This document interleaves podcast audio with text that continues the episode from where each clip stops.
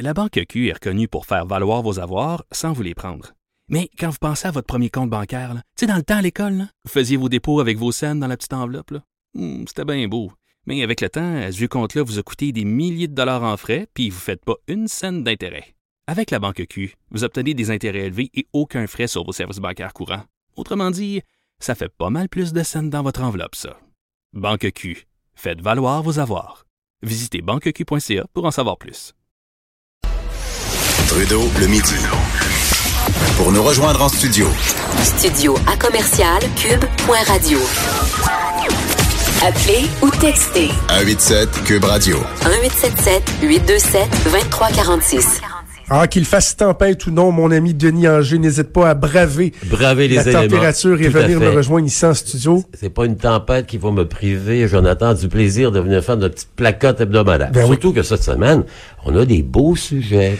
Oui, c'est le fun parce Ouais. que euh, on se rattache à l'actualité, les dates un peu de de- d'éphéméride si on veut. Ouais. T'as pointé deux éléments, deux anniversaires si on Tout veut qu'on peut souligner euh, au mois de février, qui va nous permettre donc de faire un retour dans le passé, parler de deux deux trucs importants. Un c'est euh, un rapport, l'autre c'est une personne, le Tout décès de cette personne-là. Une grande personnalité. Ouais. Le Barack Obama du Canada. Oh, quand Manière même. de genre. Quand même. Ouais, ouais. On va on va y revenir, mais on va commencer par Le premier. le rapport Durham, le Lord fameux rapport Durham. Durham. Ben oui. Le gars, il s'appelait John Lambton. Il est envoyé, c'est un aristocrate anglais qui est envoyé au Canada à la suite des troubles, hein, les, les rébellions de 1837. Il est envoyé pour faire rapport au gouvernement de Londres. Il vient passer une année ici, manière de gouverneur, mais il va surtout rencontrer euh, des gens qui reflètent beaucoup l'opinion de ce qu'on appelait à l'époque le Family Compact, donc l'entourage du gouverneur, la clique du palais, et il va commettre un texte qui est dévastateur pour les Canadiens français. En gros, ce qu'il dit, ben, je pensais venir ici pour des questions de représentativité et de contestation du gouvernement impérial britannique. Ce que j'ai trouvé, c'est une nation qui est séparée en deux les Anglais d'un côté, les Français de l'autre. Donc, ce qu'il propose, lui, comme solution, ben, c'est pas compliqué. Nous sommes les Britanniques, nous sommes la classe supérieure, nous sommes la race élue, et par voie de conséquence, on va assimiler les Français du Canada. On va leur en face. Exactement. Pas plus compliqué que ça. Donc, on va prendre les deux provinces qui existent, le Bas-Canada, le Haut-Canada. Il y a 450 000 francophones qui vivent au Québec de l'époque, le Bas-Canada. Il y a 400 000 dans le Haut-Canada. On va tout fusionner ensemble et on va créer un, un seul pays qu'on va appeler euh, la province du Canada. Ça va vivre ça de 1841 à 1867. En faisant ça, on va diluer le pouvoir des francophones, des Canadiens français. Il y aura plus de Papineau pour venir gueuler contre nous autres parce qu'ils n'auront plus de majorité. Ils vont être minoritaires dans la nouvelle Assemblée, d'une part. Deuxièmement, on va les, les complètement les ruiner parce que c'est un peu, c'est un peu ce qu'il propose, c'est qu'on va réunir les deux et on va fusionner les budgets des deux provinces. Le Bas-Canada a un surplus de plusieurs millions. Le Haut-Canada qui vient de se développer est dans le rouge pendant des centaines de milliers de dollars. Donc, il va dire, le Bas-Canada, vous allez accepter, euh, comment dire, d'éponger la dette de vos nouveaux concitoyens anglophones du Haut-Canada. Donc, ça, c'est l'acte d'union, 1840. Et on va choisir une capitale qui va être euh, in the middle of nowhere, passez-moi le mot anglais. Euh, on veut pas être à Québec, on veut pas être à Montréal, on veut pas être à Toronto, donc on va s'en aller à Kingston, en Ontario. Les députés vont trouver ça tellement plate, Kingston, qu'après deux ans, ils vont voter, ils vont dire, on reste pas ici, on reste pas ici. On revient. Ils vont venir à Montréal. Et Ça, c'est, parce qu'à un moment donné, il y a eu une garde partagée, là. Ouais, ben, après, après ça, après. à Montréal, en 1848, il y a eu des émeutes parce que le, le beau-père de Durham, d'ailleurs, qui s'appelait Lord Elgin, qui était plutôt sympathique euh, aux Canadiens français, lui, avait fait voter un règlement qui permet d'indemniser les Canadiens français dont les propriétés avaient été euh, détruites durant la rébellion de 1837-38. Le club anglophone de Montréal, qui s'appelle le Doric Club, il est pas content. Ils partent, ils font une manif, ils sacent le faux Parlement, qui est à Montréal, hein, qui est euh, au cœur de Montréal. Et là, ben, le Parlement, a plus, ce qui fait qu'après, on va alterner quatre ans à Toronto, quatre ans à Québec. Mais notre ami euh, Durham, ben, il faut dire que euh, il n'a pas été beaucoup, beaucoup apprécié de personne au Québec, hein, au Canada à l'époque, euh, notamment parce qu'il avait écrit que les Canadiens français sont un peuple sans littérature et sans histoire. Hein. On était des moins que rien, des porteurs d'eau, et qu'on leur ferait un grand privilège que de leur permettre d'être assimilés à la communauté britannique, anglophone et protestante. C'est oublier que les Canadiens français sont un peu tête de cochon, ils sont catholiques, et qu'ils vont vraiment, à partir de ça, s'activer. Ils vont créer l'Institut canadien, la Société Saint-Jean-Baptiste de Montréal, et c'est à cause de Durham que, euh, que Garneau, hein, François-Xavier Garneau va écrire son histoire du Canada pour dire, je vais y montrer, moi, qu'on est qu'on n'est pas un peuple sans histoire et sans littérature. Ben, euh, j'ai envie de te poser une question. Euh, au-delà de, de, de, la façon de faire et de ce qu'il proposait par la suite, l'assimilation, oui. lorsqu'on comparait les, les, les, deux peuples, est-ce qu'il y avait un, un, petit fond de vérité dans ce qu'il disait? Parce que les gens qui sont venus de la Nouvelle-France peupler le Québec avec pas la Nouvelle-France, c'était pas nécessairement la crème non, de la non, crème. Non, non, puis en plus que la crème de la crème était repartie en France. Quand la, quand la Nouvelle-France s'est terminée en 1763, euh, les Anglais et les Français sont attendus pour offrir aux gens qui étaient ici de retourner. Donc, tout ce qui est retourné, c'est le gouverneur, c'est l'intendant, c'est les gens qui avaient beaucoup d'argent, beaucoup d'instructions. C'est vrai, on a décapité la société Ouais. québécoise. Donc, la crème de la crème de la Nouvelle-France n'était plus là. Donc, on était une société un peu plus compacte, plus moyenne, classe moyenne pour tout le monde, des paysans, des agriculteurs.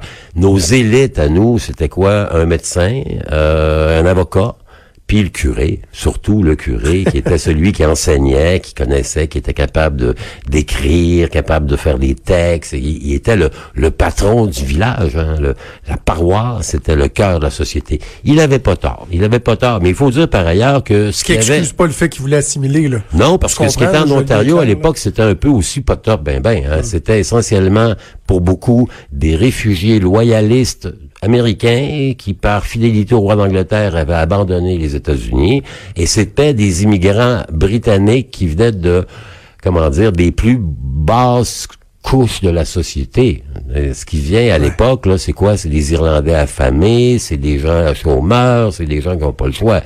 Il avait, je pense, Durham, euh, comment dire, euh, une très haute estime de lui-même et une manière de faire des conclusions un peu hâtives. Donc, l'histoire a prouvé que l'assimilation des Canadiens français que lui euh, croyait achever en 1850, ben presque un siècle et deux siècles plus tard, c'est pas fait encore. Jusqu'à quel point il aura contribué à, alimenter cette division-là, cette dualité-là entre les Canadiens français et le reste du Canada? Il y avait déjà quelque chose qui était là, qui existait. Ouais. Mais ce rapport-là, l'intention, ça a été un accélérant, c'est ça a été, euh, ça, ça, comment dire, ça a conforté les gens dans leur euh, préjudice. Hein? Euh, ben, les anglophones, les gars de l'Ontario trouvaient que les Canadiens français c'était des catholiques, des papistes, comme on disait à l'époque, mal éduqués, un peu rustres. Hein?